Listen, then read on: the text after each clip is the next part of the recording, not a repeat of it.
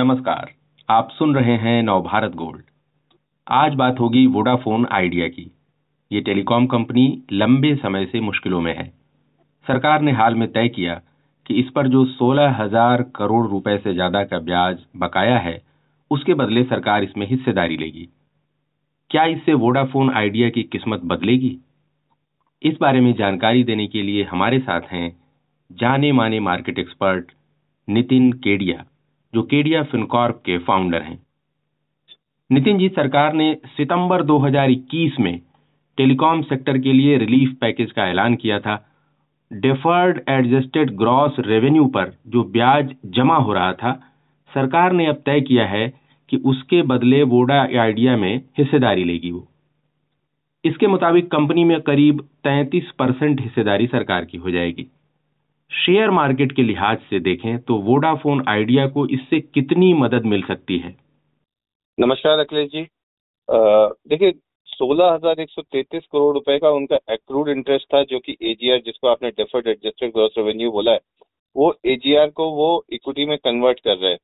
अब आप अगर इसकी इक्विटी में कन्वर्ट करते हैं तो लगभग 1,613 करोड़ शेयर्स हैं जो फ्रेश इक्विटी आपकी गवर्नमेंट के पास जाएगी। फ्रेश इक्विटी शेयर्स रेज होंगे, यानी कि अगर आप देखें तो ओवरऑल शेयर्स जो है वो बढ़ जाएंगे और परसेंटेज ऑफ फ्री फ्लोट जो है वो उसके मुकाबले काफ़ी कम हो जाएगा। तो अगर मैं शेयर्स की भाषा में बोलूँ तो जब आपका फ्री फ्लोट कम होता है वो कंपनी के लिए अच्छा है। लेकिन अब अगर ओवरऑल फाइनेंस की बात करें या फाइनेंशियल्स की बात करें तो लगभग 9,600 करोड़ रुपए का डेट कंपनी का ऐसा है जो कि सितंबर 2023 में मैच्योर हो रहा है। और इस जो 16,000 करोड़ जो इक्विटी में डेट इंटरेस्ट आपका कन्वर्ट हुआ है, इसकी वजह से कंपनी को ये मदद मिलेगी कि इसके जो 9,600 करोड़ का अपकमिंग डेट रीपेमेंट है वो आपका रीफाइनेंस हो जाएगा। लेकिन अगर आज हम बात करें कि क्या रीफाइनेंस होने के बाद इनको रीडेट इश्यू हो जाएगा, तो वो थोड़ा सा कंपनी की वीक बैलेंस शीट को देखते हुए मुश्किल लगता है। इसके अलावा अगर हम बात करें तो जो उनके एग्जिस्टिंग वेंडर्स हैं, मतलब जैसे इंडस टावर हो गया या मान लीजिए जो उनके नेटवर्क प्रोवाइडर्स हैं, अगर हम उनकी बात करें तो लगभग 15,000 करोड़ जो है वो सितंबर तिमाही के आसपास का उनका बकाया अभी तक चल रहा है। और 15,000 करोड़ और 9,600 करोड़ ये लेते हैं तो लगभग 25,000 करोड़ होता है। और अगर आप इनके कॉम्पिटिटर्स की बात करें, जियो और भारती, तो वो दोनों ही 5G नेटवर्क को लॉन्च कर चुके हैं। और 5G नेटवर्क अभी वीआई जो है, वोडाफोन आइडिया जो है, वो अभी तक लॉन्च नहीं कर पाया है। तो अगर ये सब की बात कर लें तो अगले 6 से 9 महीने में कंपनी को 50,000 करोड़ रुपए का फ्रेश इन्फ्यूजन जो है वो लगेगा। अब गवर्नमेंट ने कैसे बदला है इसको इक्विटी में, वो तब बदला है जब प्रमोटर्स की तरफ से एक एश्योरेंस आया है गवर्नमेंट को कि वो इसमें और पैसा इन्फ्यूज करेंगे। लेकिन अभी तक कोई क्लैरिटी नहीं है बाजार में कि वो कितना पैसा इन्फ्यूज करेंगे, कब कब इन्फ्यूज करेंगे, और वो जो पैसा इन्फ्यूज होगा वो कहाँ से, मतलब किस तरह, क्या दूसरी कंपनी से आएगा या प्रमोटर्स सेल देंगे, तो वो क्लैरिटी अभी तक नहीं आई है अखिलेश जी। जी, प्रमोटरों ने जो पिछले 2 साल में करीब 5,000 करोड़ रुपए जो इसमें कंपनी में लगाए हैं, और अब जैसा कि आपने याद दिलाया कि सरकार ने इसी शर्त पे इक्विटी कन्वर्जन को ओके किया है कि प्रमोटर जो हैं और पैसे लगाएंगे, तो ये जो एश्योरेंस एक तरह से सरकार से उनका वादा है, ये बात अब आ गई है सामने, तो मार्केट का नजरिया कुछ इस स्टॉक के बारे में बदलेगा? देखिए, जब तक ये लोग फ्रेश मार्केट शेयर अपना नहीं बढ़ाते हैं और 5G सर्विसेज पे और इम्प्रूव नहीं होते हैं, दूसरे सर्कल्स इनके जो है वो और स्ट्रांग नहीं होते हैं, तब तक मुझे लगता है कि मार्केट जो है वो एक सेंटिमेंटल के हिसाब से अगर आप देखें तो हो सकता है हफ्ते 2 हफ्ते के लिए स्टॉक को बूस्ट दे दे। लेकिन अगर मैं एक इंस्टीट्यूशनल इन्वेस्टर की बात करता हूँ तो इंस्टीट्यूशनल इन्वेस्टर अगर मैं हूँ तो मुझे आज की डेट में कोई वजह नहीं मिलती है कि मैं इसे स्टॉक के अंदर इन्वेस्ट करूं, क्योंकि लगभग जो 45,000 से 50,000 करोड़ रुपए की आज जो कंपनी को ज़रूरत है, ठीक है, ये 16,000 की जो एक तलवार थी वो हट गई है फ्रेश इक्विटी शेयर्स इशू होने की वजह से, लेकिन जो 45-50,000 करोड़ आज कंपनी को चलाने के लिए चाहिए वो कितना आ रहा है, कहाँ से आ रहा है और कब कब आ रहा है, उसमें अभी तक क्लैरिटी नहीं है। तो हो सकता है रिटेल और HNI का कल एक सेंटिमेंटल बाइंग इसमें आ जाए, पर ओवरऑल मुझे नहीं लगता है कि इंस्टीट्यूशनल इन्वेस्टर जो है वो अभी भी इस स्टॉक के अंदर एंट्री करेंगे अखिलेश जी। जी, आप कह रहे हैं कि अभी भी इंस्टीट्यूशनल इन्वेस्टर इसमें एंट्री करेंगे, इसको लेके दुविधा है। पिछले साल 4 फरवरी को इसने अपना जो है वोडाफोन आइडिया ने करीब 12 रुपये का अपना 52 हफ्तों का हाई बनाया था और अभी इसी साल 27 जनवरी को ये जो है सबसे निचले स्तर पर आ गया 6.5 के आसपास। तो निवेशकों के लिए आपकी क्या, जो रिटेल निवेशक हैं वो बड़ा, जो ऐसे कई निवेशक होते हैं ना कि उनको लगता है कि शेयर प्राइस जो है वो 6 रुपये है, 5 रुपये है, 4 रुपये है तो शेयर सस्ता है, इसमें पैसा लगा, उन ऐसे निवेशकों के लिए क्या सलाह है आपकी वोडा आइडिया के बारे में? देखिए, मेरा एक हमेशा से कहना है कि शेयर मार्केट के अंदर आप कभी भी प्राइस नहीं देखिए, आप प्राइस एक्शन देखिए और प्राइस अर्निंग देखिए।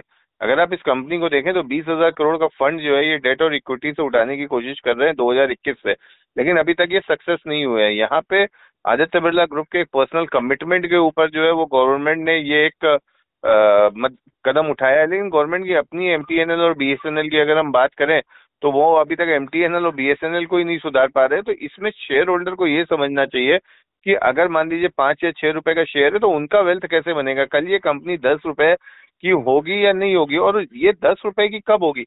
10 रुपए की तब होगी अखिलेश जी जब हम और आप जो है वो आज मान लीजिए जियो या एयरटेल यूज कर रहे हैं, हम वोडाफोन आइडिया में शिफ्ट होंगे।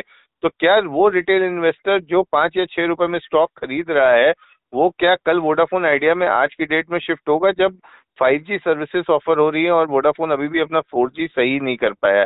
तो ये प्रश्न का हमें पहले उत्तर देना चाहिए। अगर इसका उत्तर हमें हाँ में मिलता है तो जरूर उसे निवेशक को इन्वेस्ट करना चाहिए। अखिलेश जी जी, आपने ये एक बहुत बढ़िया चीज़ बताई कि जिस कंपनी में आप लगाने जा रहे हैं अगर वो आप यूज़ कर रहे हैं उसका प्रोडक्ट या नहीं, पहले तो आप खुद देखिए। टेलीकॉम कंपनियों की बात चल रही है नितिन जी, इनसे इंडस टावर्स का जो है कारोबार जुड़ा हुआ है। साल भर पहले जो है ये 16 फरवरी को ये जो शेयर है इंडस टावर्स का ये 269 रुपये पर था और अब जो है 143 रुपये के आसपास है। इसके बारे में क्या राय है आपकी? अखिलेश जी देखिए, मुझे लगता है कि आइडिया हम लेना लें पर इंडस टावर में जरूर हमें लॉन्ग टर्म के अंदर एक अच्छी तेजी देखने को मिल सकती है। देखिए, एक तो ये 5G नेटवर्क एक्सपेंशन होगा और 5G नेटवर्क एक्सपेंशन के अंदर इंडस टावर को पैसा आने वाला है। और दूसरी अगर हम बात करें तो 15,000 करोड़ में एरिक्सन नोकिया और के से पहले मतलब अगर जो सबसे बड़ा इनका डेटर है वो इंडस टावर ही है। तो मुझे लगता है कि अगर वो वोडाफोन के आइडिया के अंदर इक्विटी इन्फ्यूज होगी तो उसका एक सर्टेन बेनिफिट इंडस टावर को मिलेगा ही मिलेगा। तो मुझे लगता है इंडस टावर के अंदर जरूर जो है अपनी रिस्क टेकिंग कैपेसिटी के हिसाब से आप इसमें पोजीशन बना सकते हैं। मुझे लगता है शॉर्ट टर्म के अंदर ये आपको 170 से 180 रुपया जो है वो मिल जाना चाहिए। अखिलेश जी जी, अच्छा, जो निवेशक इस 16,000 करोड़ रुपए के इक्विटी कन्वर्जन वाले को लेकर के उत्साहित हों वोडाफोन आइडिया के लिए, तो ओवरऑल टेलीकॉम सेक्टर के बारे में आपकी क्या राय है कि उसके बदले उनको एयरटेल बेहतर है या फिर टेलीकॉम सेक्टर से ही फिलहाल दूर रहना चाहिए? क्या राय बन रही है? देखिए, मुझे लगता है कि अगर मतलब मेरी फर्स्ट प्रेफरेंस अगर टेलीकॉम्स के अंदर किसी को है तो वो रिलायंस इंडस्ट्रीज के अंदर है, क्योंकि रिलायंस इंडस्ट्रीज से जियो का डीमर्जर जो है वो 2024 तक मुझे लग रहा है हो जाएगा। और जियो के अंदर जो एप्स का बिजनेस है वो अभी तक उन्होंने मोनेटाइज नहीं किया है, जैसा कि हम लोग अपने नवभारत गोल्ड के कार्यक्रम में पहले भी कई बार डिस्कस कर चुके हैं। तो मुझे लगता है कि जियो जो है वो एक बहुत अच्छा वैल्यू एडिशन देखने को मिलेगा हम लोगों को। और अगर भारती की बात करें तो DTH के अंदर मतलब जिस तरीके से इन्होंने फाइबर का यूज करके और अपना ARPC को बढ़ाया जिसको हम लोग बोलते हैं एवरेज रेवेन्यू पर कस्टमर, तो उसको देखते हुए मुझे भारती भी अच्छा लगता है। पर भारती में जिस तरीके से एक विदेशी रिसर्च कंपनी ने अपनी रिपोर्ट नेगेटिव करी थी जिसके बाद हमने स्टॉक में एक बॉल आते हुए देखा था, तो जनरली थोड़ा सा अभी हो सकता है 2 या 3 महीने के लिए हमें उस स्टॉक में इतना उछाल नहीं दिखाई दे। और दूसरा क्या है कि 4G to 5G कन्वर्जन चल रहा है अखिलेश जी, तो कैपेक्स का काफी दबाव रहेगा इन कंपनीज के ऊपर, जिसमें मुझे लगता है कि भारती के मुकाबले रिलायंस का जो कैश फ्लो होगा वो काफी स्ट्रांग होगा। तो मुझे लगता है कि अगर दाव लगाना है तो टेलीकॉम के लिए हम रिलायंस इंडस्ट्रीज के ऊपर दाव लगा सकते हैं। जी, आपने कहा कि टेलीकॉम के लिए अगर दांव लगाना है तो रिलायंस इंडस्ट्रीज पर दांव लगाएं और आपने वोडाफोन आइडिया को लेके जो निवेशक उत्साह में आ सकते हैं उनके लिए आपने सलाह दी है कि थोड़ा इंतजार करें, अभी क्लैरिटी आने दें कि प्रमोटर कितना पैसा और कैसे लगाने जा रहे हैं, कहाँ से इंतजाम करने जा रहे हैं। इंडस टावर्स पे आपने उसमें कहा कि निवेश किया जा सकता है। जी, बहुत बहुत धन्यवाद आपका नितिन जी विस्तार से जानकारी देने के लिए।